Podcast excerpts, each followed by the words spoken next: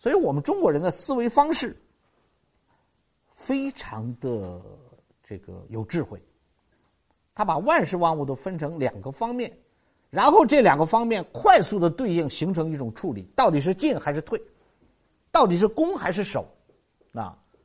他都是在这个二分法的方式里边，一分为二分法方法里边迅速得迅速得出结论。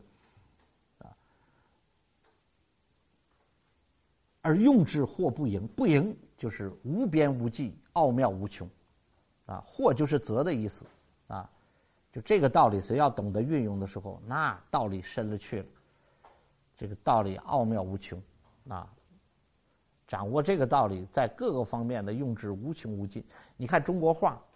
它不是讲究这，包括那个书法，包括那个围棋，